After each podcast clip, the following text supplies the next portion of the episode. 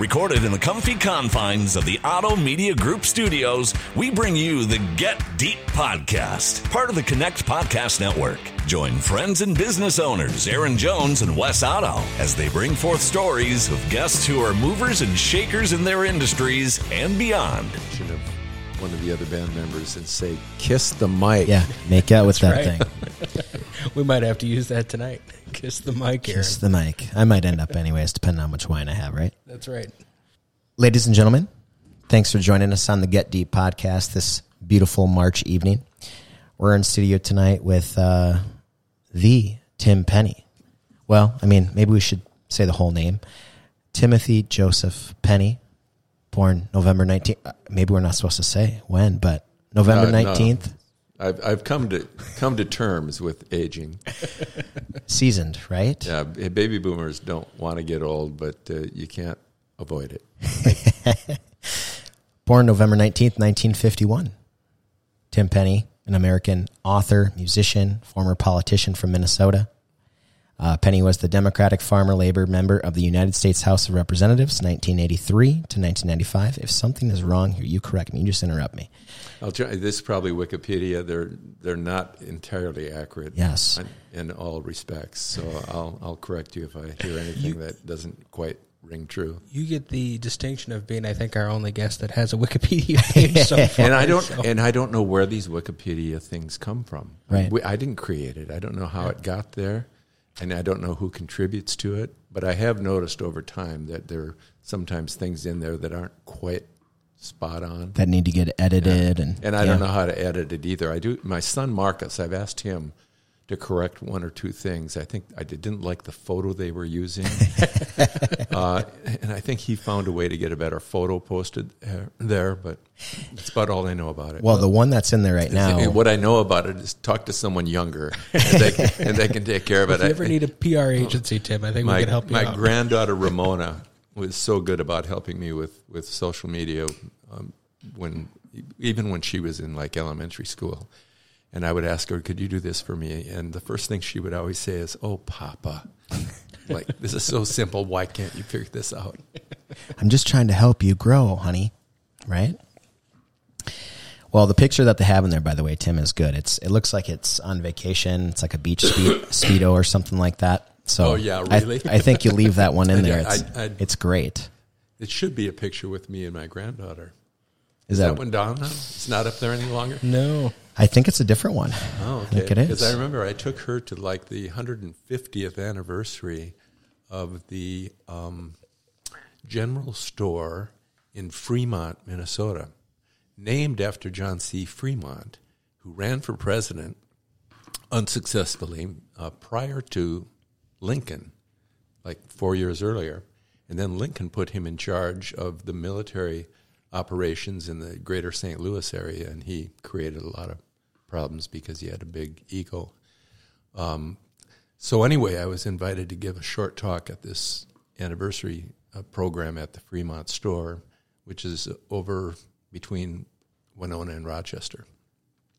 So I took my two year old granddaughter with me, Ramona, and um, she started messing around with the microphone, and it was like, I'm. She's she's given me the hook. I'm ending my speech now, and I think the audience was appreciative that she cut things short. Thank goodness for Ramona. But that's the pic- picture that used to be on Wikipedia. That's Okay. right There it is. Yeah. Is that it? Yeah. Let me see that. See, Let me see. My, my research people oh, came that's through for me because we not only have that, but we also have your oh. Tom Petty lookalike photo. I think too. Oh yeah. Yeah. somebody put this. See, and I don't know how these pictures got there, um, but one of them I think might have been placed there by my son Marcus, who Okay. knew that I didn't like sort of the profile photo that was Sure. headshot photo that was on the site. Well, that's a fun. That's a fun uh, picture of you guys in 2006. There, that's cool, and that's also a great picture over there, mm-hmm. Mr. Lead Yeah. Penny himself, huh? Yeah, yeah. Yep. So it's a band, uh, Lead Penny, that's been we've been at it for twenty some years now. Um, it's basically a family band. Uh, The drummer has always been, you know, a, a friend of ours that that uh, is, is good on on percussion. How many people in the band? Well, it varies. Uh, it started out um, being my brother, my older brother, myself, his son, my son, and then a friend who did the drumming. Uh, and now it's my older brother, myself, his son, and one or two grandsons. So it's becoming more my brother's family band, and I'm just kind of the appendage. um, but yeah, we've been doing it for about 22 years, maybe. Sure. Um, That's awesome. and you know, and we we we've done lots of bars in southern Minnesota. We've done uh, community festivals in southern Minnesota, like uh, Bullhead Days in Waterville, and we always do the Steele County Fair on Saturday afternoon at their beer garden. And so uh, we're not um, trying to book as much nowadays. My older brother said that it was just getting to be too much of a chore and a little less fun. So we don't book in the winter, and we don't do as many bars because that runs you to you know one or two in the morning, and uh, so we really prefer quieter affairs. County county fairs in the middle of the afternoon is is the ideal. That's the sweet spot. So rock and roll, but did you Rock and roll. do covers or did you write your own stuff? All covers. I, I have written music, but uh, nothing that the band would play. What's your uh, favorite my- stuff to cover? Um, well, we do the Beatles, we do Creedence Clearwater, we do a little bit of Eagles, uh, we we do Lynyrd Skynyrd. Um, Love all of it. yeah, and your lead. So it's six. No, I'm not, and, that's where Wiki, Wikipedia Is that wrong? it It said you were lead vocals. did I was going to ask you to sing No. tonight. Son of a. We all we all sing. see you later. Um, my nephew is the lead guitarist, and he's primarily the lead singer. Okay. Sure. Um, my brother Dan uh, and I sing on certain songs where our voices are most suited to that song, uh, and then on virtually every song we all harmonize. So, um, yeah, I don't know who put that on Wikipedia, and I hope that my nephew doesn't read my biography on Wikipedia because he would not like me being referred to as the lead singer. Well, if anyone's interested in a position, I think Tim Penny might need someone to just full time manage the Wikipedia at this point. There's a lot of just- inaccuracies. There Oh, are several, man. no doubt. So the band, 22 years. That's awesome. Um, you know, there's there's a party. I'm just throwing this out there. Uh, we're going to be planning a uh, Jay. You're hearing it here first, folks. It's in the in the planning phase. Cork and Key on Madison Avenue and Jay Long's in between our buildings. We're neighbors. Planning on throwing a summer party in early June. Maybe we could get you guys back on stage. It'd be a day event. Well, my big brother would put like you on that. the spot, my but- big brother would like that. Get me the date. Yeah, I mean, it'd Yeah. be kind of fun. We're planning on having two to three bands, is what we're thinking. So, Yeah. I think it'd be, uh, I think it'd be fun. So, but we're still in the planning phase. I'll keep you posted though. Yeah, please do. I love it. I'll drink some stuff. I'll buy some stuff. Well, when he said Lynyrd Skynyrd and, and some of the other bands he mentioned, Creedence. That's what plays in the store All already. right, and Yeah. a lot of Bob Seger we play in the store. But we, yeah, we don't do Bob Seger. But uh, you know, if it's sixties, seventies, eighties, that's kind of where Right. we where we lie. And um, I think on our website, and nobody goes to the Facebook or the website for the Lead Penny Band. Uh, but I think uh, one of our former band members came up with a slogan: "The rock you remember," and, and we we sort of don't play anything that isn't familiar to the audience. Spot on. so, if I wanted to book you guys, though, do I talk to you directly or somebody? talk to me and I'll turn you over to my older brother. Love it. Because um, he doesn't think I negotiate well enough. I think I want to work with you. Actually, now that you say that. Very good. Uh, that's great. Cool. Well, let's let's uh, let's talk about your political career. Um, I feel like that would be it's such a big portion of of your life. Um, actually, before we do that, let's let's talk about. Um, we we try to kind of go in chronological order. We take paths outside of that, and that's totally fine.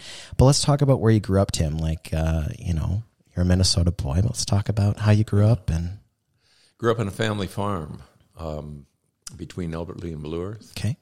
just a few miles north of the Iowa border.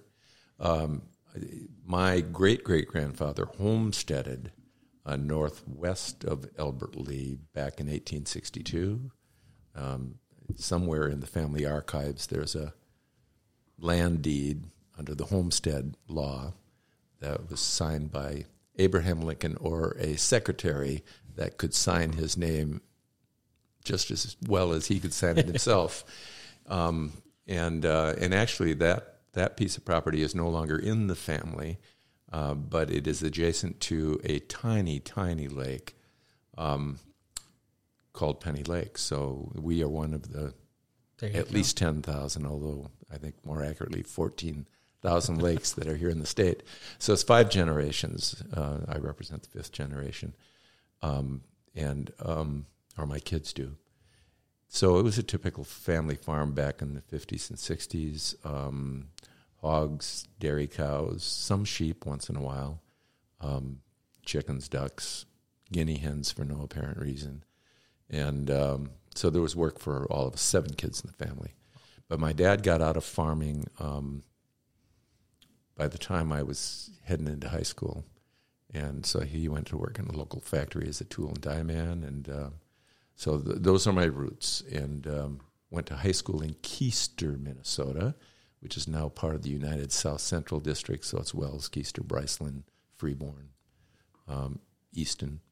Um, and um, in the town of Kiester, when I was in school all those many decades ago, had a population of 750. I just went down to visit my younger brothers and my sister yesterday, and uh, the sign as you enter town says population 488.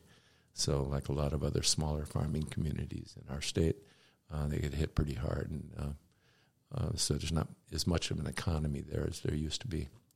But those are my roots: small town and small farm. Um, I'm. I guess I'm curious. How was your upbringing? You're one of seven kids. Um, farm family. Did you guys? Did your parents do pretty good? Um, Yeah, was- we, do you, know, remember I always, struggling? I always felt like like we weren't rich. There were classmates of mine that I thought came from better off families, and our farm was not that big 160 acres, 25 milk cows, you know.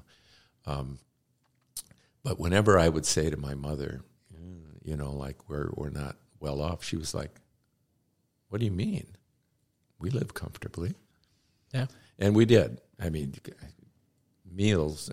First of all, back in those days, everybody had to sit around the same table, and seven kids and the parents. That's uh, that's a lot of people at one table. But you know, we, yeah, we never went wanting for anything. You know, so it was not. We weren't like rich farmers, but we we were doing fine. One story about my my grandpa. This is not my dad, but it's my grandpa. But it, it has to do with a bunch of people around the table, and with that number of kids, there's often somebody that doesn't want to eat this or doesn't want to eat that. And uh, my grandpa would often say, um, "I don't care if you eat or not. You still have to sit at the table and help pass things." so there's still a role for you at this table. Sure. But I was I was sort of I would eat anything that was put in front of me, and I was kind of known for that at school as well. And we went to a, uh, I guess I'd call it a three room country school. It was basically one room country schools that were brought to the same piece of property and connected with a common entry. And we called one room, even though they were all the same size, these small white country schools. Uh, we called one room the little room, that was first, second, third grade. The other room was the big room, fifth, sixth, uh, fourth, fifth, sixth grade, and the other room was um, the um, the cafeteria. And uh, and I was uh, and I was the only kid in the school that would eat like anything that the lunch lady put on the plate.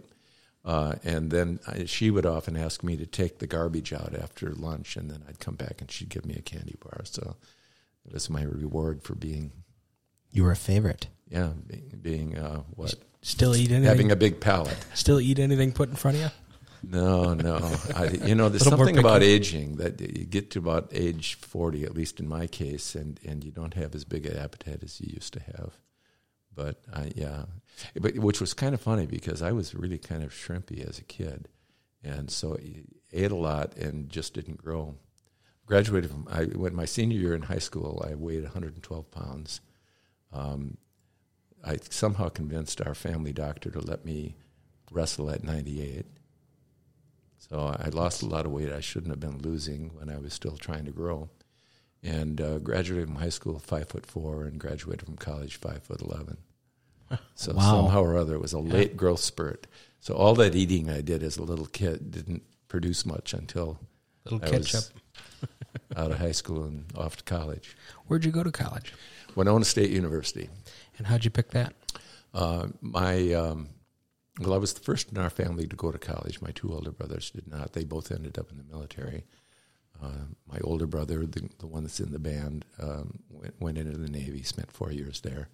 Uh, my next older brother worked at the same factory with my dad, um, and then got drafted. So um, he did two years, uh, and one of those years was in Vietnam.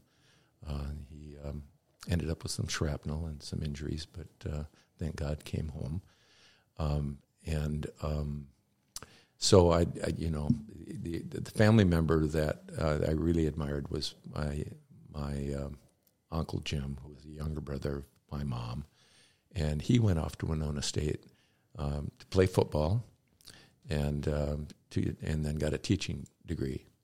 And so that was really the only college I had any particular interest in. I went over there, and, and um, yeah, I, it you know, but back then was you know it was the baby boom, so all of the college campuses were like growing. They were building new dormitories, and and um, what's what's really great about my alma mater now is that if if you go there, the campus is is landscaped in a way that you kind of feel like you're at an exclusive private college. It's beautiful. Yeah, it's a gorgeous campus, and it wasn't that way when I was there. But uh, um, that's where I went to college, studied political science, got an internship at the state capitol, and I often tell students um, that you know you get a chance to do an internship. It, very often, it's going to change the trajectory of your your life because everything I've kind of done started with that internship uh, in St. Paul.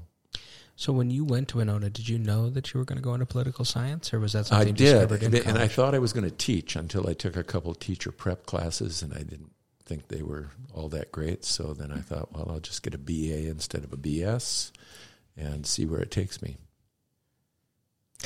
The area around Winona, I just have to ask because you were talking about just it, it's so beautiful. The bluffs, right? Did you spend some days potentially drinking beers up in those uh, bluffs overlooking Um, the I- valley? I, I'll put it this way: spring semester is the only semester that I took exclusively morning classes because, uh, and my wife Barb came, followed me to Winona State, so we were there together. Um, and uh, and at noon we'd go down to Lake Winona, which is really just what used to be one of the channels of the river, and now it's kind of set apart from the river. Winona is really a sandbar.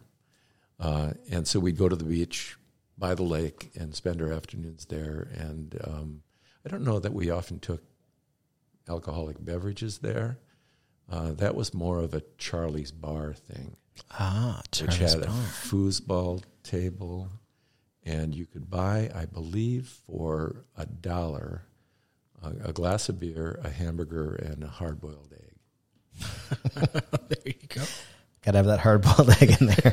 That's awesome. At least for me, That's it was great. it was it was like the perfect meal. Yeah, it's a hell of a deal. Funny. Oh, that's sweet. Well, back to uh, political political science. So, um, how was that experience there? Did you have a professor that you were studying it? But you know, a lot of people study certain topics, and you know, depending on the professor or somebody that's teaching these subjects, they may change and do something else, so they're turned off or they're turned more on about it. How was that experience studying there? Well, my very first political science class, the very first semester I was in college, was just intro to political science, and it was about political thought, political theory. So we studied Hobbes and Locke and Machiavelli and Rousseau, and you know the list goes on and on. And I wouldn't say that subject matter was all that exciting. It was all about political theory, and um, but the teacher was um, a retired Marine colonel uh, who had gone to St. John University. Jim Eddy was his name, and uh, and and I he, I was just wowed by this guy. Um, he just brought a lot of um, I don't know life experience into the classroom. Uh, was very engaging in the way he presented the material, um, and um, he became a lifelong mentor. Frankly, he just passed away three years ago, and uh, I would stop by to visit him regularly all through the years when I was in politics. Uh, he he was doing the the grunt work in Winona. He would go out put up signs all over town. He'd call, call on a couple of his friends. They go out and put out Tim Penny literature all over town. So here he's my mentor, but he's he's doing all this grassroots work for me. And he and his wife uh, were like extra parents to me. And they, they died within like three months of one another. She died in, I believe, April, and he in June. Um, and I and I think when he lost her, he just lost his interest in living any longer. Broken heart syndrome. Yeah, it really was. But he was a sweet guy, and and um, so yeah, so he was my inspiration. My very first semester in college, he's the one that lined up the internship for me at the state capitol, and that was in my sophomore year. And back then, I, I think I was the first intern uh, from Winona State because internships were not then what they are now. It's kind of a new experience, uh, and um, uh, and so he he always and then when I was student body president and involved in all those campus um, political issues and whatever, uh, he was a, a, very helpful guide through all of that. Um, and then when I got into politics after um, after um, uh, a, a, period of time, he continued to be a very helpful confidant and uh, yeah. Anyway, sweet guy. Miss him. Yeah. Jim Eddy. Jim Eddy. Okay. E D D Y. Yep. Yeah. Did he ever write any uh, books or have anything that people can look up I about don't, his I wish. I, no, I don't believe he did. I don't think he wrote any books. Um, and um, but if you talk to anyone that uh, took political science courses during the time that he was there, I'm sure he left an impression on, on many many other students. He was, and and he um, he took a real interest in um, took a real interest in in um, you know the broader issues of what was going on in the world, but he he was increasingly frustrated with the direction politics was heading, um, because in his view that our, our system works best when you when you bring it closer to home. He was a real fan of the cooperative movement, the agricultural cooperatives, you know, the credit unions, things like that, because it was grassroots. And uh, and I think he's he's essentially right about that. We've lost a lot of the grassroots aspects to our politics, where it's all about relationships and you as a candidate, you know, really knowing the people you want to serve and and um, and things kind of starting locally. Um, and again, he was he was right about that, and and uh, and uh, and I certainly shared that viewpoint with with him about the is one of the reasons that in my years in politics, um, it was it was it was door knocking. It was, you know, you got a congressional district with 16 counties. You can't get to every door yourself, but you can get to every town, and you can have volunteers helping you. And it, because I think it, it, creates a different kind of relationship with the people that you want to serve, um, where they feel like they know you, and you certainly know them better because you've you've met most of them face to face at some point or other, and, and he was really a strong believer in bringing politics back home. Well, it feels like a much more honest and, and real way to lead in that position. When you have that kind of connection to your district and, and the people in your district, it's you, you have a connection to their lives and their issues. And Yeah. I think you have a better understanding of what's happening at home. And not every politician takes that approach, especially nowadays. Yeah, I, it's it's too much um, too much driven in the direction of money, uh, and money, of course, is largely spent on mailings or media. Uh, and of course, now with social media, that maybe doesn't cost you a lot, but what it does is it costs it costs us civility, because through social media you can do some very damaging things, uh, and there's no accountability there. Um, so, um, long story short, politics isn't today what it once was, and while I, know, I'm not one to always say we ought to be nostalgic for the good old days, there was something better about the way politics was practiced in the good old days. Yeah. So jumping back to my question of, of you went to Winona thinking that you might study that subject, did you have ambitions even at a high school age of of working Yeah, in politics, yeah, running I, for office? I think so, but you know, you you never know what path you're going to have an opportunity to to follow. So yeah, I, I think in the back of my mind is like someday maybe I'd like to run for office. Um, but I think um, the year that I graduated from college, uh, a farmer that lived like five miles down the road from us ran for the state legislature, and uh, he asked me if uh, I'd go to the county fair with him one day. And uh, so off to the county fair we went, and I watched him kind of work in the crowd and doing what politicians do. And on the way back from the county fair, he said, I want you to work on my campaign. So I came home from college virtually every weekend and did door knocking and put up signs and helped him get ready for the League of Women Voters debate and all of that stuff. And then he asked me if I would work for him at the state capitol. And I said, Well, I, I, have got to get a job. I'm graduated from college now. Um, so what I did is I worked for the Rock Island Railroad on the midnight shift, and then I worked for him uh, during the day to help him in his first term in the legislature. And um, he paid me fifty dollars a week.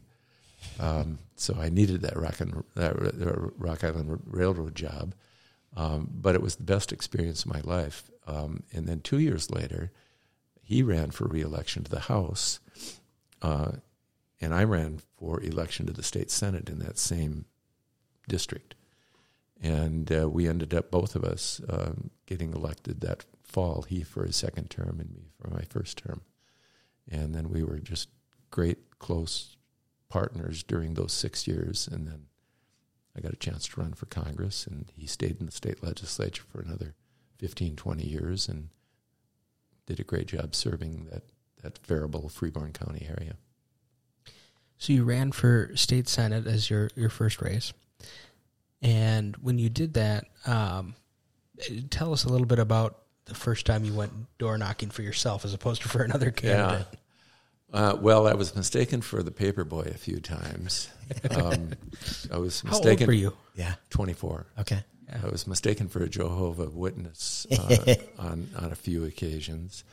Uh, I had a few encounters with some not so friendly dogs, um, but mostly it was a positive experience.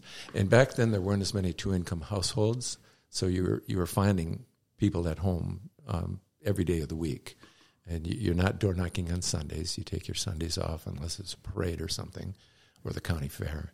Um, but you could door knock six days a week and uh, and meet an awful lot of people in that course of time. Um, and mostly I have positive feelings uh, about that experience. Um, and I think as well, once you're elected, you have more of a connection to the people that elected you because a larger share of them have actually met you. Yeah. So I think it helps you do a better job. So you ran under the DFL? I was a Democrat then. Uh, 20 years ago, I gave up on the Democrats and became an independent. Sure. And what was there anything specific to your platform that maybe was different from the DFL at that time when you first ran? Um, probably in some ways, I was pretty fiscally conservative, um, and uh, and I was really an advocate for small business. And although the Democrats say that their you know their problem is with big business, a lot of the regulations, the laws they pass have a disparate impact on smaller businesses, and I don't think they quite understand uh, the burden that some of these policies that were meant to kind of stick it to the big businesses actually hurt the small businesses. At the time when you were canvassing or door knocking, all of that, what were kind of the uh, issues that the constituents, people that you know, the, the neighborhoods and such that you were knocking, what came up quite often, if you remember? in conversation? What was the issue of the day or Well, issues of the day that people would say, well, you know, I just don't understand why this can't be fixed? Yeah. Well, we were dealing with um, very expensive workers' compensation insurance rates at the time, so I remember that coming up a lot with small businesses. Is that uh, they they felt that the, that law needed to be amended, and we we ultimately did pass two or three changes uh, to that uh, insurance law during my time in the legislature, and, and got some of that corrected. Um, so I know that that issue came up a lot. Um, uh, eminent domain came up from time to time because we were involved with construction projects here and there, and and uh, there was always some controversy about uh, property rights Sure. uh, when it came to those issues.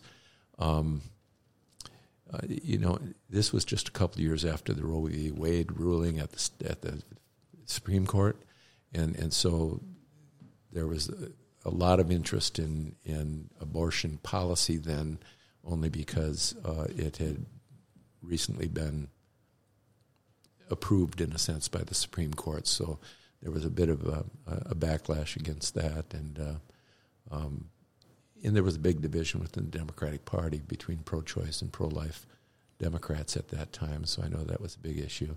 Uh, there, there was then, just as there is today, concern about you know retaining policies that make it possible for family farms to thrive. Of course, family farms are much bigger now than they were then, and so we sponsored legislation to uh, create um, lending programs at reasonable rates so that young people could get into agriculture.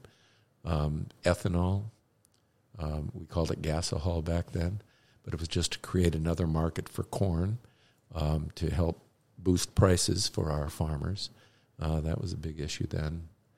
Um, there's probably some other things that gave me more time to think about it, but that's 40 years ago. So Right. who, Yeah. ca- who cares now? he did pretty good. But I, I did. Uh, I was the uh, the vice chair of the transportation committee my first year in, in the legislature, and uh, they then made me the chair of the railroad subcommittee. So I took the leadership role on anything related to the, the rail industry. Is that because of your work back in the? Well, you know, I, I had thin credentials, but working the midnight shift at the Rock Island Railroad sure didn't hurt. Uh, and so I was really determined to find a way that we could help salvage some of these rural rail lines because if you don't have a rail line into these smaller towns, the elevators are going to dry up because they're they're, they're going to have to go to a larger town to to uh, sell their grain. Uh, but realistically, you can't save every rail line.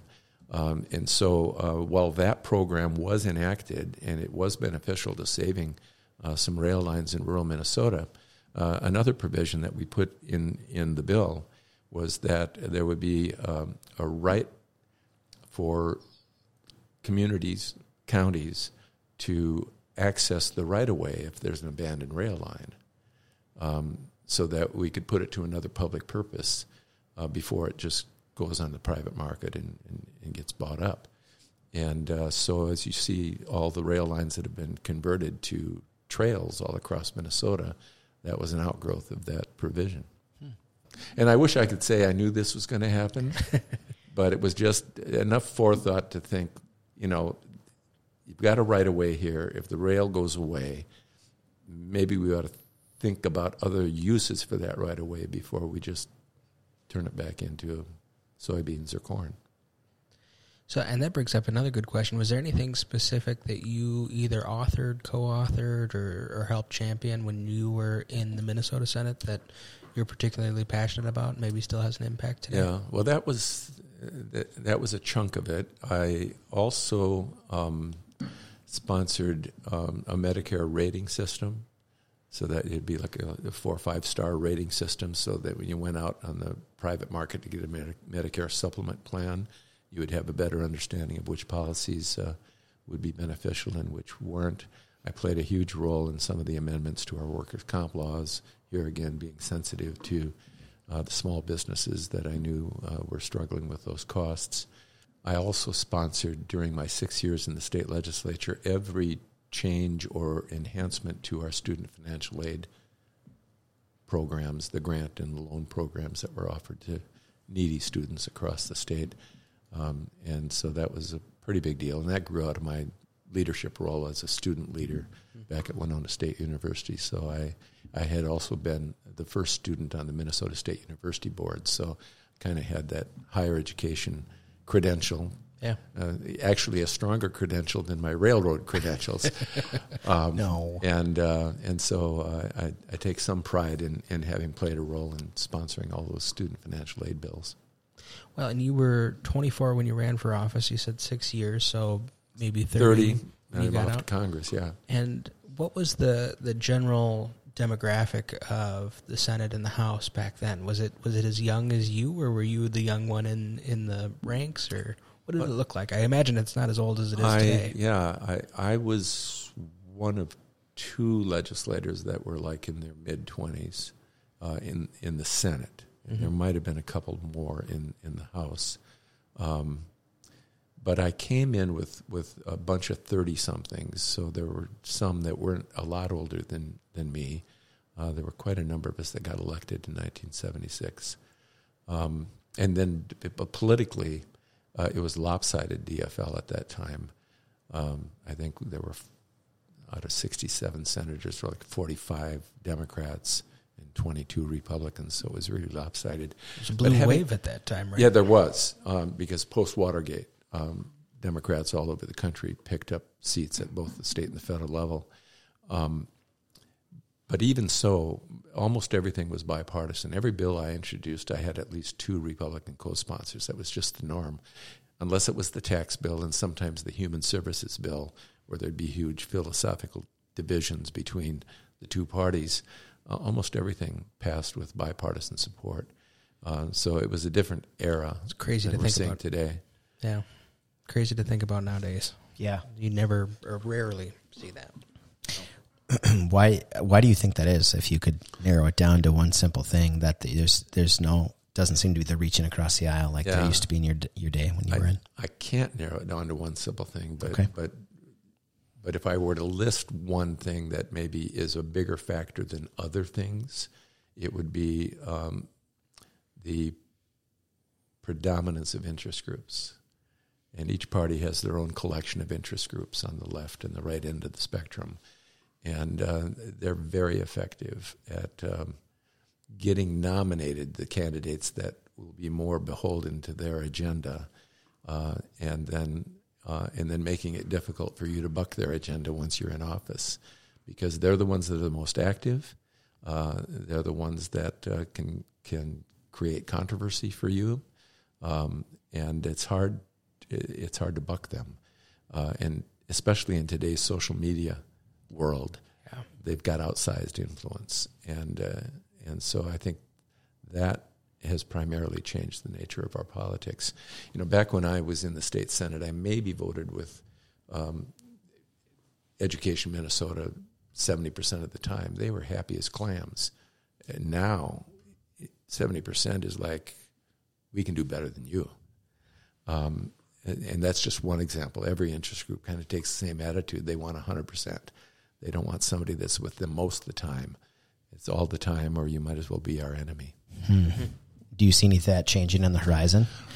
I mean, it Not just in the seems near to be, future. Yeah. You know, I, I, um, you know, I studied political science and history in college, and, and I continue to enjoy reading history books more than anything else. But uh, a quote from uh, President Thomas Jefferson has always resonated with me, especially in times when things seem to be rancorous and things aren't getting done, and partisanship seems to be too prevalent. Um, his quote was um, Democracy is slow, cumbersome, and inefficient, but in due course, the voice of the people will be heard, and their latent wisdom will prevail. And I put the emphasis on latent wisdom because in any given year, it's like, when are folks going to figure this out? That this is not getting us anywhere to keep voting for candidates that are way here and way there on the left and the right. Um, but eventually they figure it out that this isn't working, and then they start voting for a different caliber of leader. We're not there yet. We're due for it. going to the independent side, I'll just kind of play off that a little bit, but deciding to give up the DFL uh, tag, if you will, and go to an independent. Um, when was that? What year was that that you decided to kind It- of shake the? It was a couple years into Ventura's term as Okay. governor. Yeah. Um, and um, I, I saw what a difference it could make to have a governor who appointed people to lead all the cabinet agencies who were not political cronies. He wasn't rewarding anyone or catering to this group or that group. He was actually able to appoint people that had the credentials to do the job and do it well. And I saw what a difference that made for our state. And I also thought on the big issues, he mostly got it right. Uh, you know, he did um, he did uh, straighten out some of our school funding so that less was reliant on the local property tax, more reliant on state aid. Um, we had a surplus, and he wanted to give it back. Um, the Democrats wanted to spend it, and the Republicans wanted to give it back in a permanent tax cut, which then might have gotten us into trouble in the future when now we need that money again. And he said, no, let's just do a, a one time rebate and see how things work out. So I thought in so many areas, picking a great cabinet, um, you know, redesigning our school funding system to a beneficial way, and um, and and then dealing with the surplus in a responsible way. I, I, just thought he had good instinct. I remember how big of a deal that was. Um, I would I was at Mankato West, and he came in '98, right? Was it '98 to 2000? He got elected '98 and 2002. one term, Yeah. 2002. I remember. Um, I think he came to the. I th- I believe he came to the auditorium, and spoke at Mankato West. Either that, or there was some some sort of big Yeah. political rally or something. But anyways, I remember how big him saying that he was going to give these rebate checks back to the um, to Minnesotans, and my parents talking about it at home. And I had no governor before that done that in a long time. Or was that just a huge deal at that time, or much much different to Yeah, what? I, I don't know that we, you know, during my time in the state legislature, um, Governor Quie, a Republican governor, uh, was in office, and uh, we started out with a surplus, but we gave permanent tax cuts. It's what he wanted, uh, and we got into a huge challenge with the budget for several years thereafter. I think um, in my second, was it my second term? That, yeah, second term of my uh, service in the state senate, we were in special session eight times to fix the budget hole. Um, so I, I don't think we did the, the rebate approach um, until Ventura. I could be wrong about that. Right. But um, again, I thought it was prudent because you're not sure. The economy can perform badly, and then all of a sudden, uh, you don't have the surplus you had last year, but you've cut tax rates. Uh, so I thought it was better to just kind of take it as it comes. Give a rebate now, and if surplus continues to build, we can do it again. Um, and um, so I think I'm losing my train of thought here, but That's okay. I I um I was going to ask you too as as part of a question since we're on that topic. But what was it? What was it like to be a you were an um, consultant, informal um, way kind of way advisor behind way behind the scenes um, to Jesse Ventura? yeah, the I, body. I, I didn't I didn't impose my advice on him throughout his time in office. A few times uh, he would seek me out and ask for my point of view. I remember one time he was going to go to testify in Congress in Washington about dairy policy, and so he pulled me in. And having served on the Agriculture Committee in Congress for a dozen years, he just wanted to have my perspective on what he could or should say when he went. Um, but I, I didn't. Um, I didn't go out of my way to, to give him advice. Um, um, but I, I did get a call from him. Well, I shouldn't say that. Actually, the morning after he was elected, uh, and I hadn't voted for him. I was still trying to stay true to the Democratic Party at the time. Um, but um, but I, I had a lot of friends that I knew had voted for him, and one of them was my former chief of staff when I was in Washington, uh, and it was a, a, a young man from my same county, Waseca County, um, and he was just an outstanding uh, individual. Was a great chief of staff. He'd run a couple of my campaigns, so uh, just the best of the best. Well, he had called me the morning after the election at like seven thirty, as I was driving to the Twin Cities to go to work, um, because I was commuting back and forth a lot in those days. And he said, if you get a chance to to, to connect with the governor elect, uh, I think I might have an interest in being his chief of staff. Within a half an hour, I get a call, and I'm so it's on my car phone. I get a call from the uh, governor's family attorney, Shirley Chase. And she said, We were sitting around having coffee this morning and trying to figure out what do we do now um, because we really need someone to help us pull all of this together and, and even better, someone that can maybe be the governor's right hand person. She said, and your name came up as someone we should seek advice from. And I said, Well, interesting, you should call. I'm only going to give you one name, and I don't think you can go wrong. So I said, Get a hold of Steve Bosacker.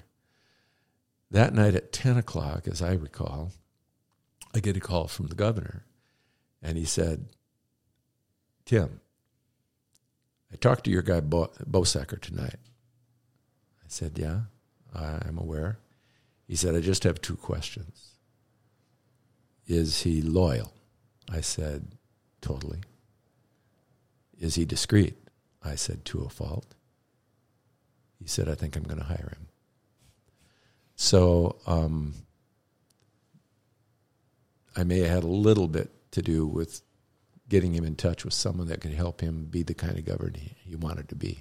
Yeah.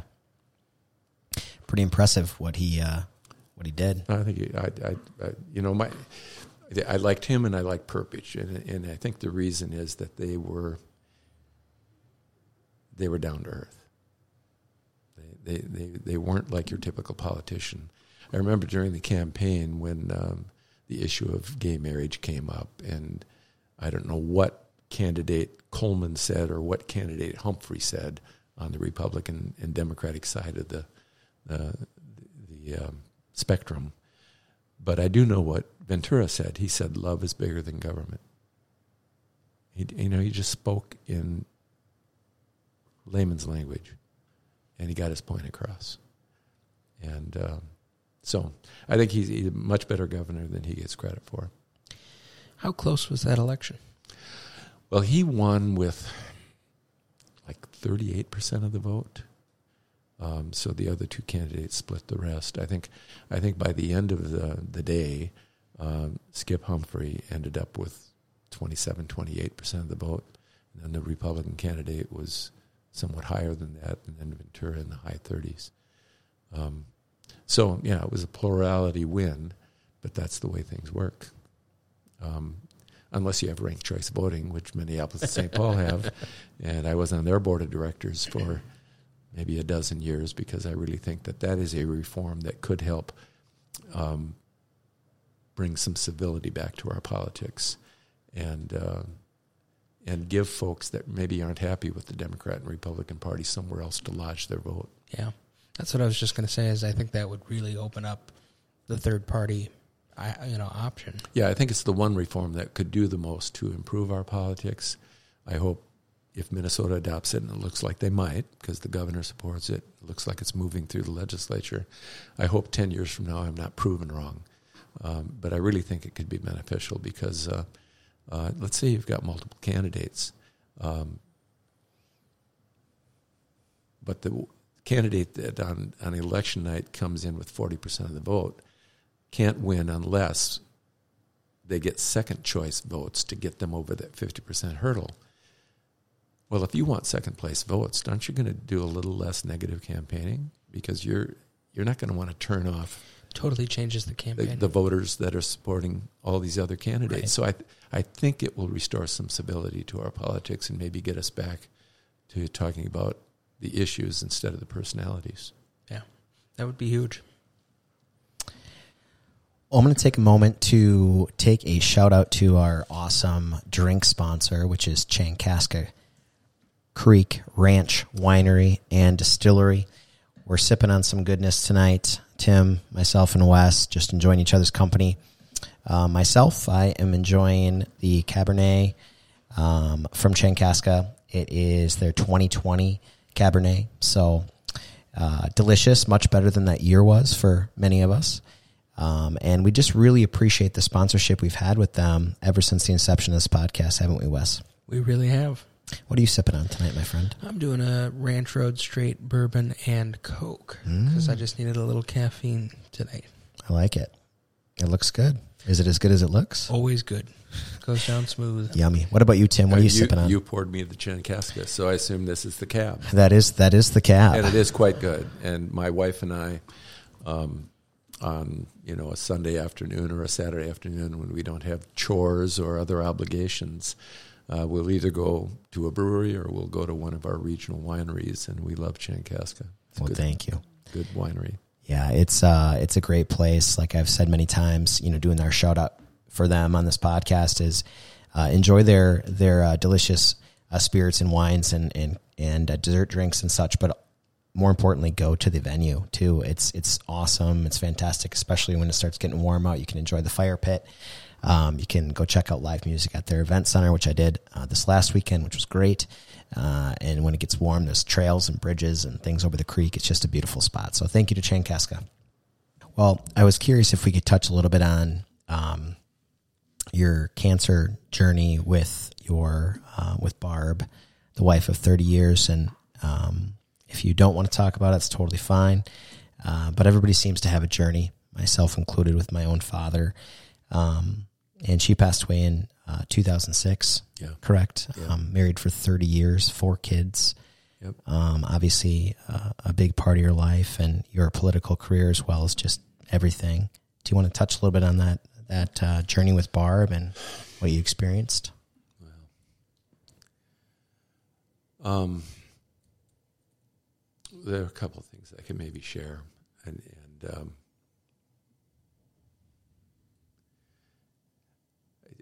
and it's it's always it's always hard to talk about her passing because um, it um, every every time I do, it, it's like the emotions well up. So um, I remember I was invited to give a, a, speech for a fundraiser here in town for the uh, hospice program, and in the final days uh, before she passed away, we we did get the benefit of hospice so she could stay home and be with us. Um, and and so I thought I'm good to go, and I wanted to share with the audience here in Mankato what she said uh, at the Relay for Life speech that she gave the summer before she passed away because it was so powerful just how she shared her message. Um, and so I'm I'm basically kind of just sharing with them her her message and and I concluded by saying to the, the audience, you know, so I want to thank hospice for allowing my wife Barb to say goodbye the way she wanted to say goodbye. But I'm bawling because it's just when I revisit that, it's so. Um, but I will share this that um, we, um, when we came home from um, Mayo Clinic after uh, the diagnosis, Barb said to me as we're driving back to Waseca, Tim, I, I hope you know that I'm not afraid to die. I'm just not ready to die. So we drove up immediately to our church and sat down with the pastor and said, Here's the deal. They're giving her maybe three months and we need a miracle. And the pastor said, Well, then let's pray for a miracle. and the miracle was that we had 15 months instead of three.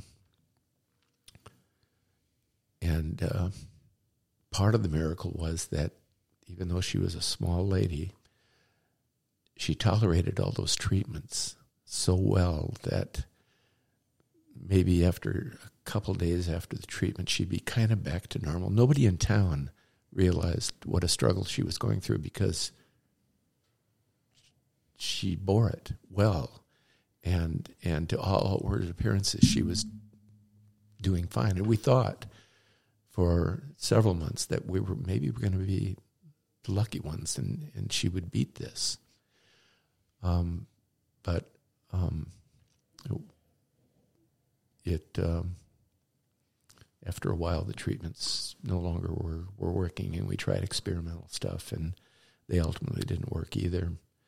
Um, and and then again that's where in the final days uh, hospice came into play. One other thing I will say though is that my oldest granddaughter Ramona, Molly's daughter, you you know my daughter, Yeah.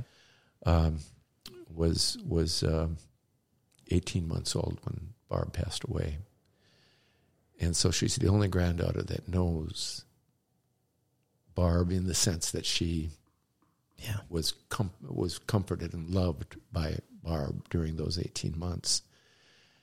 And uh, two things about that. One is that now that I lead a foundation, and about $2 million of our resources every year are spent on early childhood to help get kids off to a better start, help them get ready for kindergarten, etc. Uh, I've learned in that that a lot of your emotional intelligence is formed in the first 18 months of your life.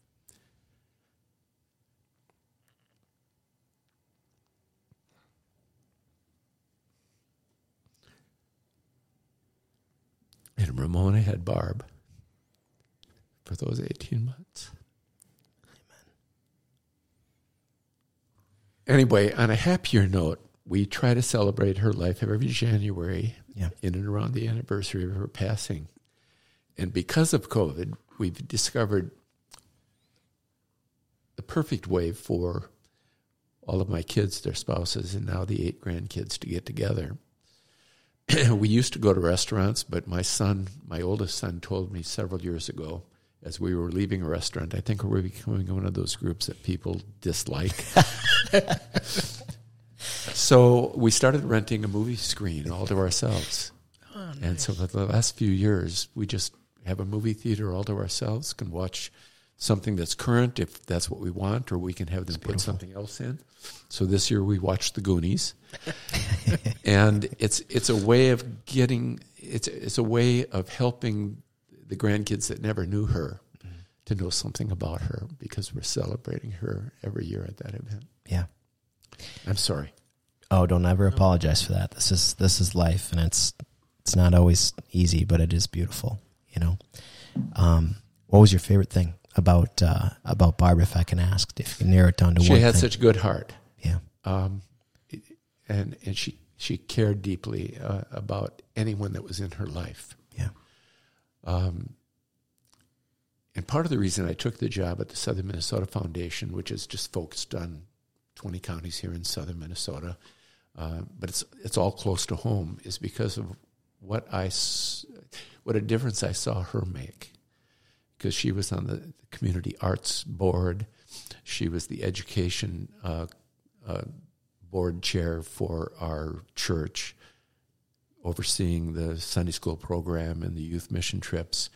Um, she was a mentor uh, through the Strive program, a Rotary sponsored program, and she was the chair of the Healthy Kids, Healthy Communities uh, program in our town, where you brought the school district, the faith based community, the law enforcement, the business community together around activities that would invest in the uh, the future of our kids.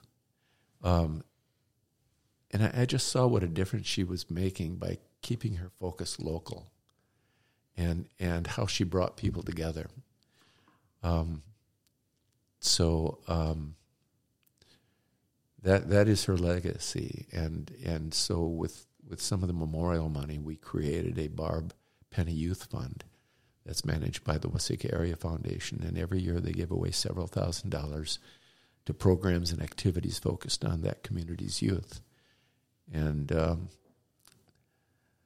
so, yeah, she just had a good heart and, and a good way with people, and um, and she loved her family. You were advocating at the state capitol, I think, today for children. Yeah, I went up for Children's Day at State Capitol, and, and it was kind of a celebratory day because I think they do this every year. But because our foundation is involved heavily in early childhood work in, in this area, um, I wanted to be there. Uh, but it was more celebratory because it looks like they're actually going to put some serious money behind early childhood education, uh, which oftentimes gets short shrift. If there's money left over, we'll do more there. Uh, it looks like they'll increase uh, the child uh, care assistance program for low income families. They'll increase the, the number of dollars set aside for scholarships for low income families to get their preschool age kids into quality child care and some other initiatives. So, um, so it was kind of a fun day. Didn't uh, Governor Walz also sign something on the lunch side of things? Yeah, that was a couple of weeks ago already. Yeah. Um, so yeah, they're they're um, focusing a lot of the surplus on education initiatives one way or another. Well, let, let's transition that into uh, SMIF. If you can tell people uh, what that uh, All right. stands for and what. Uh, How did you find SMIF? yeah, how did, how Well, did that happen? Obviously, get out of the. Yeah, they kind of found me, um, and and I'm glad they did. Um, I mentioned a few minutes ago that I took this job by, partly inspired by my wife Barb in terms of what a difference you can make by focusing closer to home, focusing locally, and 20 counties in southern Minnesota is local to me because it's basically the same region that I had the honor to serve when I was in Congress. Um, but um, I knew about the Southern Minnesota Initiative Foundation because uh, while I was in Congress, all of rural America was struggling through the farm crisis where interest rates were high, commodity prices were low. Far too many family farmers were losing their farms to bankruptcies, foreclosures, uh, and we were trying to get farm credit legislation, farm restruct, debt restructuring legislation passed. But you know, Congress is pokey, and so it took us a long time. We finally got it done, and, and I played a significant role in the legislation that was approved, and it did then give farmers an ability to restructure their debt, save their farms, stay in business. Uh, but because so many lost their farms during that period, um, it also had an effect on most rural towns that were heavily reliant on the farm economy. And so the initiative foundations, including the Southern Minnesota Initiative Foundation, were created at that time with a huge grant from the McKnight Foundation. And McKnight is a metro based foundation. Um, they didn't really know a great deal about rural Minnesota. So instead of just saying we're going to do some grant making to groups and organizations in rural, maybe the best thing we could do is to seed the creation of regional foundations, help them build an endowment, and let them figure out what they can do to build back the economies in their respective parts of the state. So there are six foundations covering the 80 non metro counties in Minnesota, and we are one of those six foundations covering 20 of those counties, again in south central, southeastern. So because we've got we're independent, we're autonomous, we are a 501c3 tax deductible organization, and we have our own board of directors drawn from across this 20 county region with differing backgrounds and a lot of diversity. Um, it's the board of directors that decides, okay, if we got five, six million to disperse across this region every year, what's the best way to do that? Um, and so we basically do three things. And if there's anything I learned in politics, is if you spend too few dollars over too many things, you're not going to get much done. So we try to concentrate our funding in entrepreneurship to help new and emerging businesses grow in our region. Uh, we spend about two million annually in a variety of uh, programs and grants and other activities in support of early childhood needs in our region because the needs there are great. Uh, and then we have a, about 20% of our budget that's set aside strictly for grant making and other activities focused on the smallest towns in this 20 county region. Uh, so that's it. Those are our three buckets, and uh, it's been very rewarding work. Our motto is collaborating for regional vitality because in each area of our work, we're trying not to step on anybody else's toes. We're trying to be a good, helpful partner, a complement, a supplement to what others are doing, uh, because the sum, when you collaborate well and smartly, the sum is always greater than the parts. No, and you guys do a wonderful job. I, I have the unique uh, privilege of working with SMIF on a number of different projects, whether it be the Prosperity Initiative, uh, working with a lot of diverse entrepreneurs, or just on a case by case kind of grant basis with some of the uh, grant recipients that SMIF uh, is so generous with. And so it's really fun to be able to work alongside so many great people within the organization and see the impact that it has on a regional level.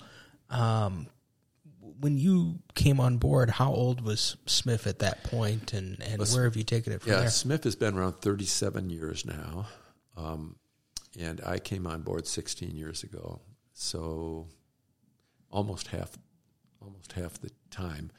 Um, so I was preceded by a couple of other leaders of the organization before they came uh, recruiting me. I, I, you know, and I, I always admired the Initiative Foundation. I attended many of their programs and annual luncheons, things of that sort. So I knew about them, and having been in Congress during the farm crisis, I, I really appreciated that they came into existence. So I, I knew I knew of them. Uh, I think I, I was actually tasked by them the last year that I was in Congress to chair their endowment fundraising committee. Uh, and then a few years later, they asked me to co chair a leadership circle of kind of business leaders in the region uh, that, uh, that were not the board of directors, but kind of an advisory board to the work of the foundation. So I had that kind of an ongoing relationship. Uh, but I wasn't looking to be their next president. But the chair of their board back in 2006 was um, also um, a member of the congregation where my wife Barb and I went to church. And um, he came up to me at coffee hour. This is a few months after Barb passed away, and he said, We've got an opening for the presidency. Would you consider applying? And I said, You know, I just lost Barb, and I'm not making any major decisions for a while. In like December of that year, he came back to me and he said, We're still looking. Are you ready to consider it? And I said, Well, I'll talk to your board. No harm in that. And after meeting with their board, I kind of talked myself into applying, and they hired me and been there ever since. Very good. What's your is there a favorite project that you've worked on, been a part of, supported? Uh, I love local foods, Yeah. and probably because I grew up in a small family farm. Sure. we had our own little, you know, farm garden for, and my grandpa had a huge garden, and, and uh, so if you stayed overnight at grandpa's, grandpa and grandma's house, you you were working the garden. Um, so it, it, but but you know, in today's world, if you want to get into agriculture, you got to go big, unless you're in local foods. And so I have a lot of passion for local foods because it can bring back small scale agriculture. And, and, and some people are just happy to produce fruits and vegetables and do the farmer's market. But there's great opportunity to turn that into a business uh, because restaurants and, and, and um, um, grocery stores are looking to source locally. Um, and, and frankly, Chankaska, I mean, this is local. And, and, and people, people are looking for that and uh, and we have the lay of the land here with the Minnesota River, the Mississippi River. It lends itself to small scale farming, and you you know if you want to turn what you're growing, whether it's you know whether it's uh, meats and cheeses or, or whether it's produce in the garden, in into a product, you you can make a family business out of this. So our foundation about ten years ago uh, gave a grant to renewing the countryside and said, let's let's create a collaborative of all the groups that care about local foods, the sustainable farm groups, the food shelves, whoever they are, and let's figure out what the needs are in the local food sector so we can help grow that economy in southern Minnesota. And so this collaborative exists to this day, and two, three things have grown out of that. One is that um, the organization decided they wanted to do like a micro lending program with reasonable interest rates. Uh, and we now house that Grow a Farmer loan program at our foundation. The other was that we want to draw more attention to local foods and what's going on in our region. Uh, and so uh, this collaborative, uh, led by Renewing the Countryside, but we're a partner and we're a funder, and we got the Minnesota Department of Agriculture to be a funder, um, organ- organizes an annual feast festival, which is like a farmer's market on steroids, held at the Mayo Civic Center in Rochester. And this year, we've been doing it eight years now, we had 90 exhibitors, including some distilleries and breweries and wineries, but also syrups and sauces and cheeses and meats and you name it. Um, and we had 1,300 people come through that event. So it's really drawing attention to the exciting things that are going on with local foods in, uh, in Minnesota.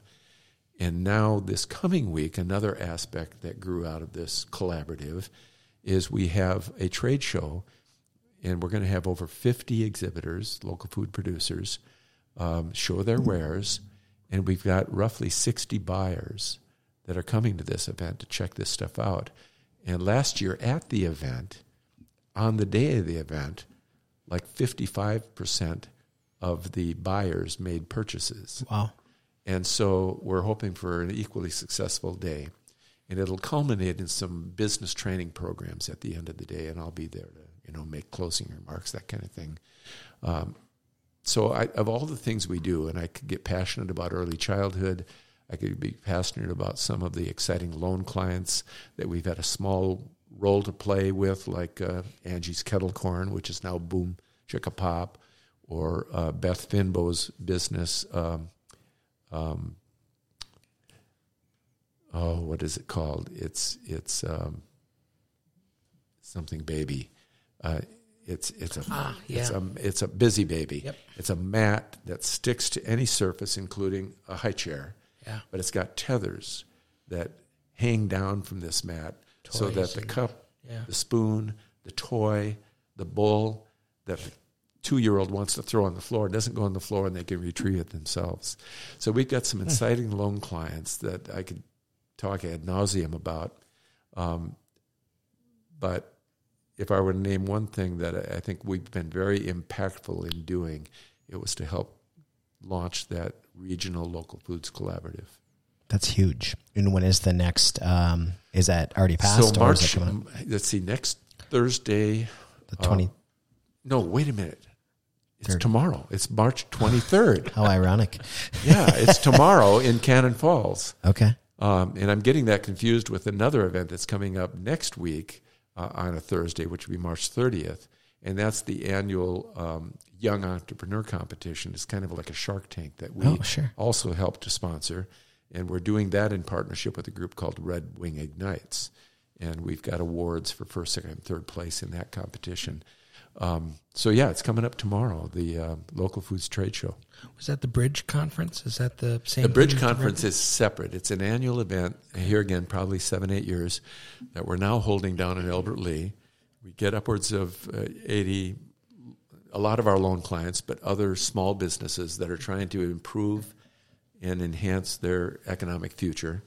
Uh, and we always have, you know, panels and guest speakers. Last year's guest speaker was um, um, Craig. Craig Culver Yeah.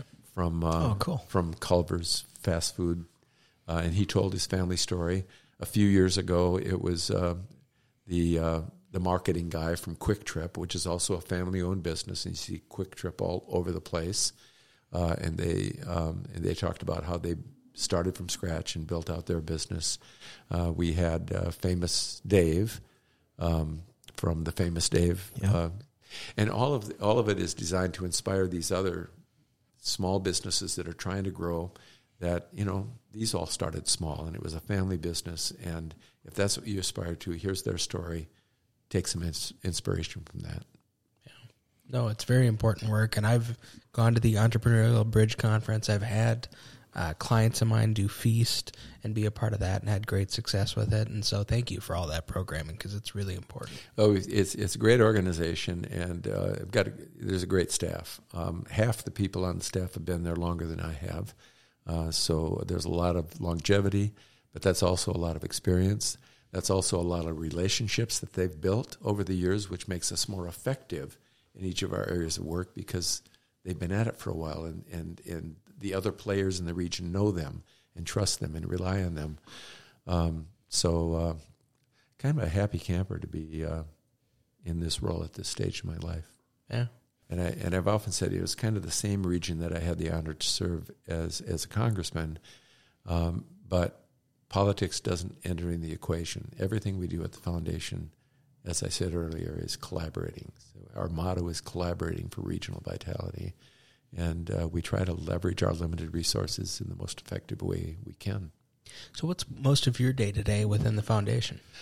On the road, mostly. Yeah, Um, meeting people.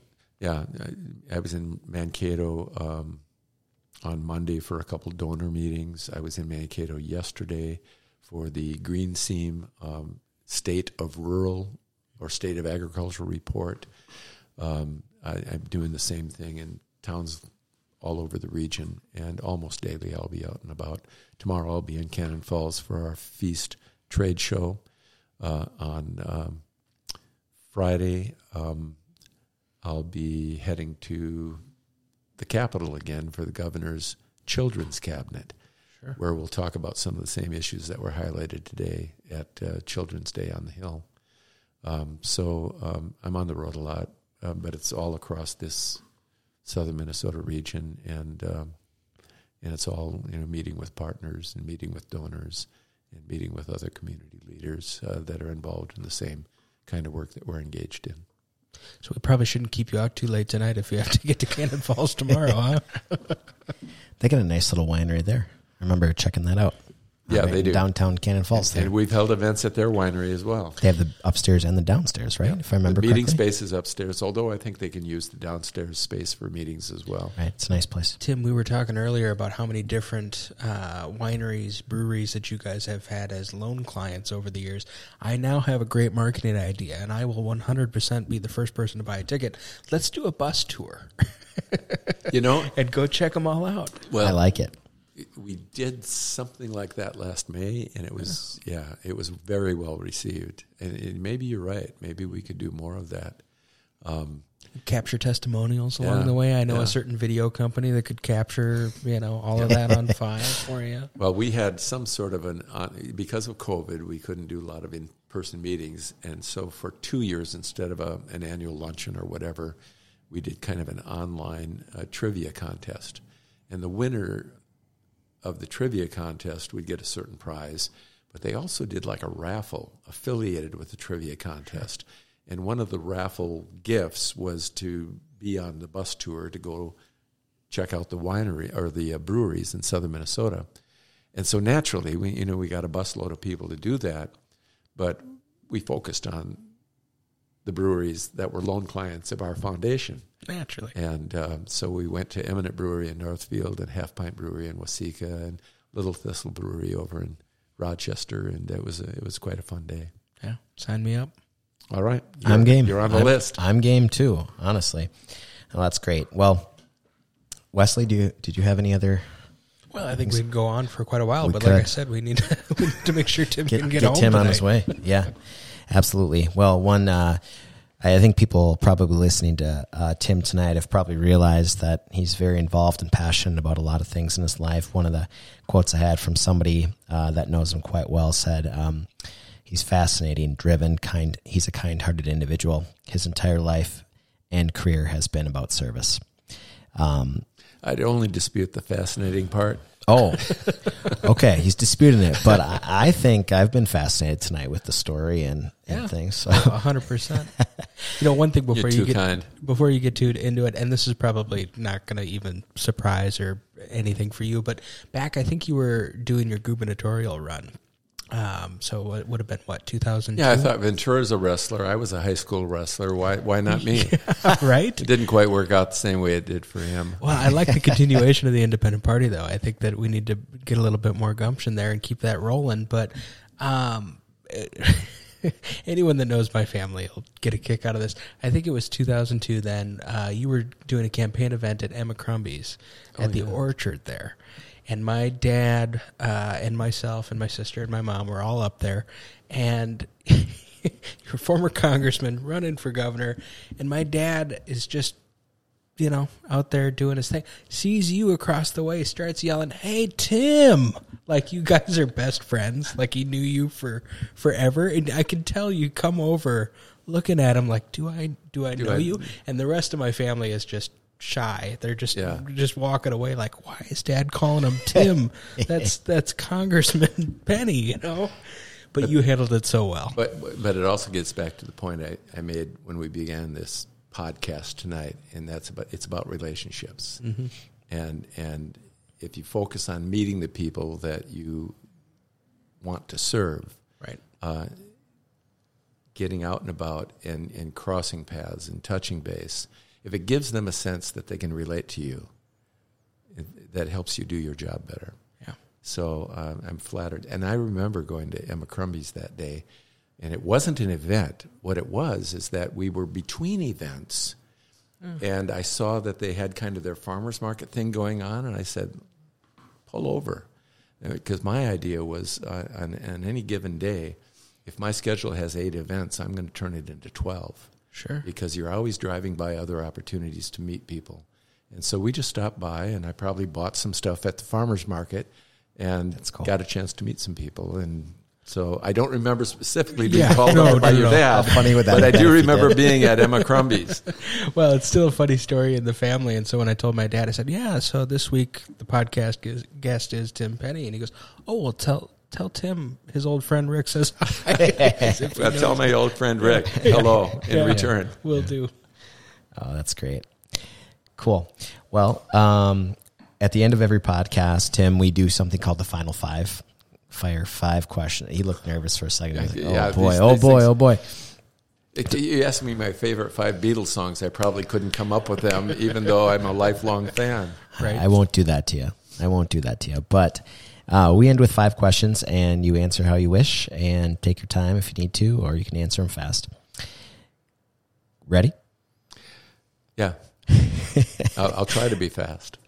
You no, you do your thing. Uh, question number one: If you could choose one band, I know you love the Beatles. but- Okay, set them aside. well, you can choose them, but you choose one band to listen to for the rest of your days. Okay, only one. You can't listen to anything else. Only one band. Which band would it be? Moody Blues. The Moody Blues. Yeah. Okay. I did not that I don't love the Beatles, but yeah, they, they, it's mood music, Right. and and every album has a theme, and um, yeah, they just have a unique sound. Is there a favorite song from the Moody Blues? or an Mo- album? most people would say "Nights in White Satin." Um, I might say "In Your Wildest Dreams." Okay, writing it down.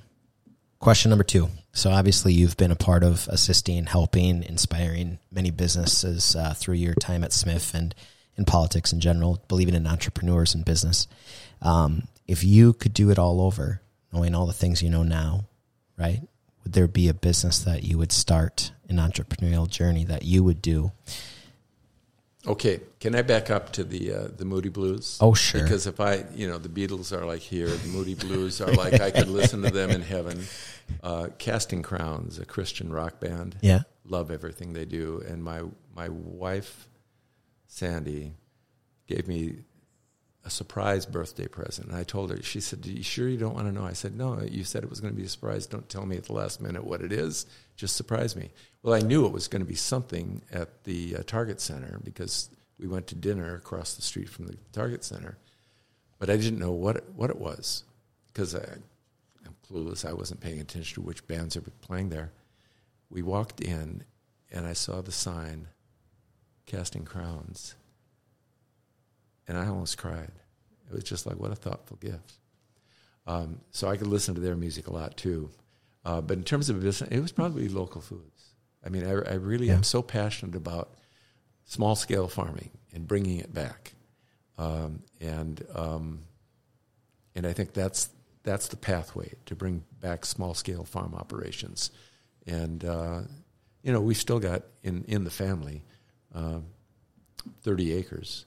Um, 25 acres is woods. We got five acres sitting there. And um,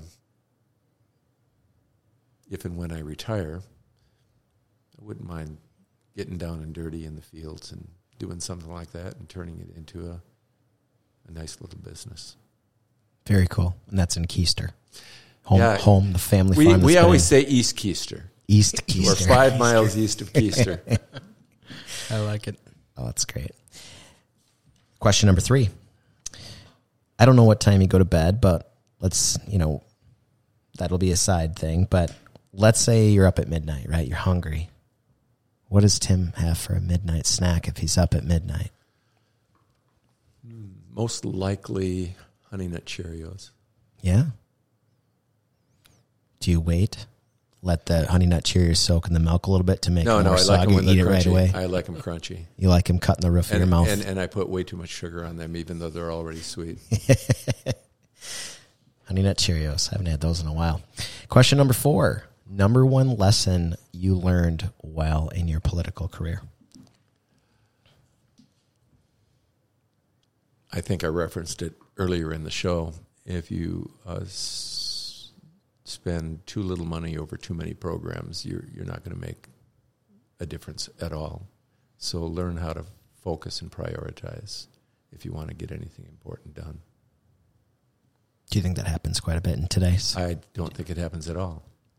yeah, I, that's I a good think point. they just can't say no, and so they just you know spend a little here, spend a little there, and it means that things that are probably the most important don't get the money they need to Right. actually get the job done because they just can't resist spending it here, there, and everywhere else.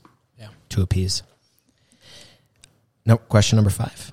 This is a, a common one on the Get Deep podcast and the final one of the night, but we think it's important. That's why we keep doing it. Um, message, right? You've given us a lot of wisdom tonight and your experience in life and whatnot. But if uh, if tonight was your last night on this floating orb in the sky, um, with all the wisdom, experience you've you've uh, garnered over the years, what would be the final message Tim Penny would give to your family, friends, loved one, people that have inspired you? Uh, live with purpose. You know, you, most of us aren't going to change the world, but we can change our part of the world and figure out what you, you can do to contribute to making a difference. I love that. So true. Very true. Well, let's do a little bit of an extended end of the show because I realized that we didn't plug, and not that we need to, but I, I, think we should because, quite frankly, when I was doing my research, I was a little upset with myself.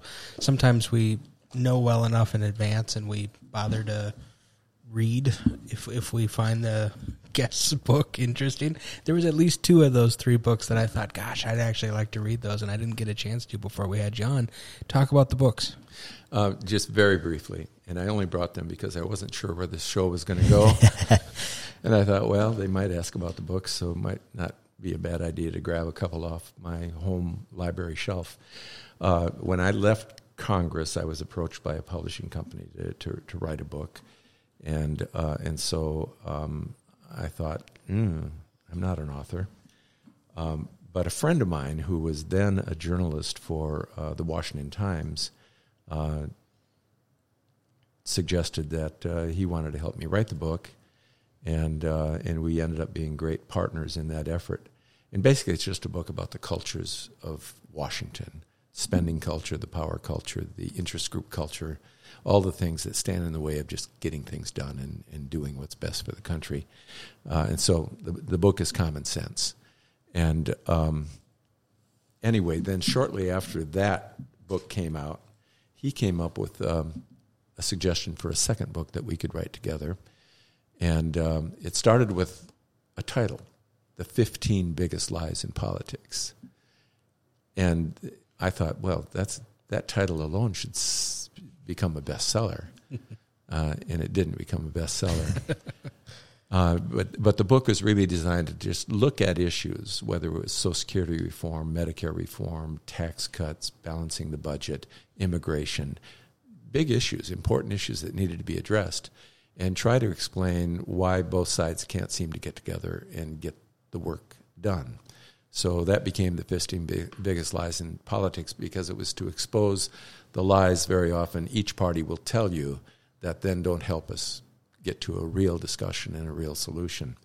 Uh, and when I pulled this off the shelf, I didn't realize that it was a book that came back to me after my mother passed away six years ago. And I had given this book to her with the inscription to my mother, who taught me a lot about truth, who nurtured my interest in politics, who encouraged me to do my best, and who inspires me still. With love, Tim.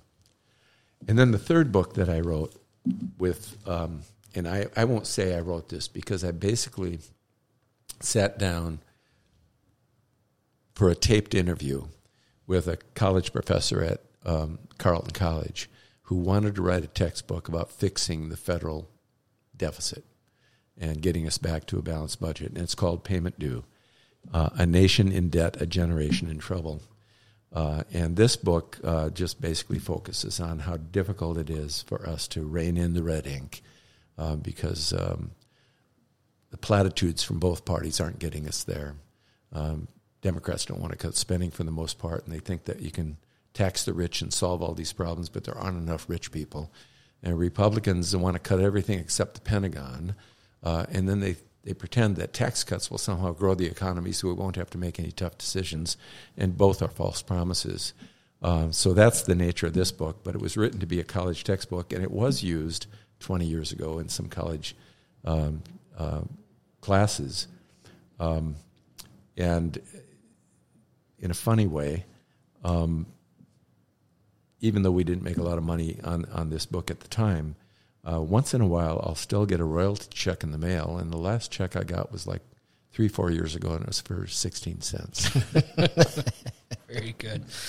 Oh, I like it.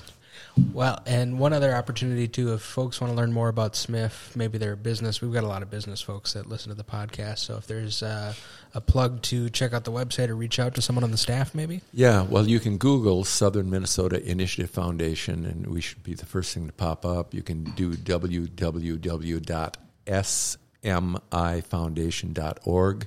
Call us at 507 455 3215. Um, All of that works. Great. And for all of our listeners, thank you for tuning in. Make sure that you leave us a review on whatever platform you like to listen on. If you want to, give us a follow too, so you can get a notification the next time an episode comes out. And of course, social media also a welcome place to follow us. Thank you for listening and have a good night. Yeah, thank you, Tim. Appreciate Thank your you. time.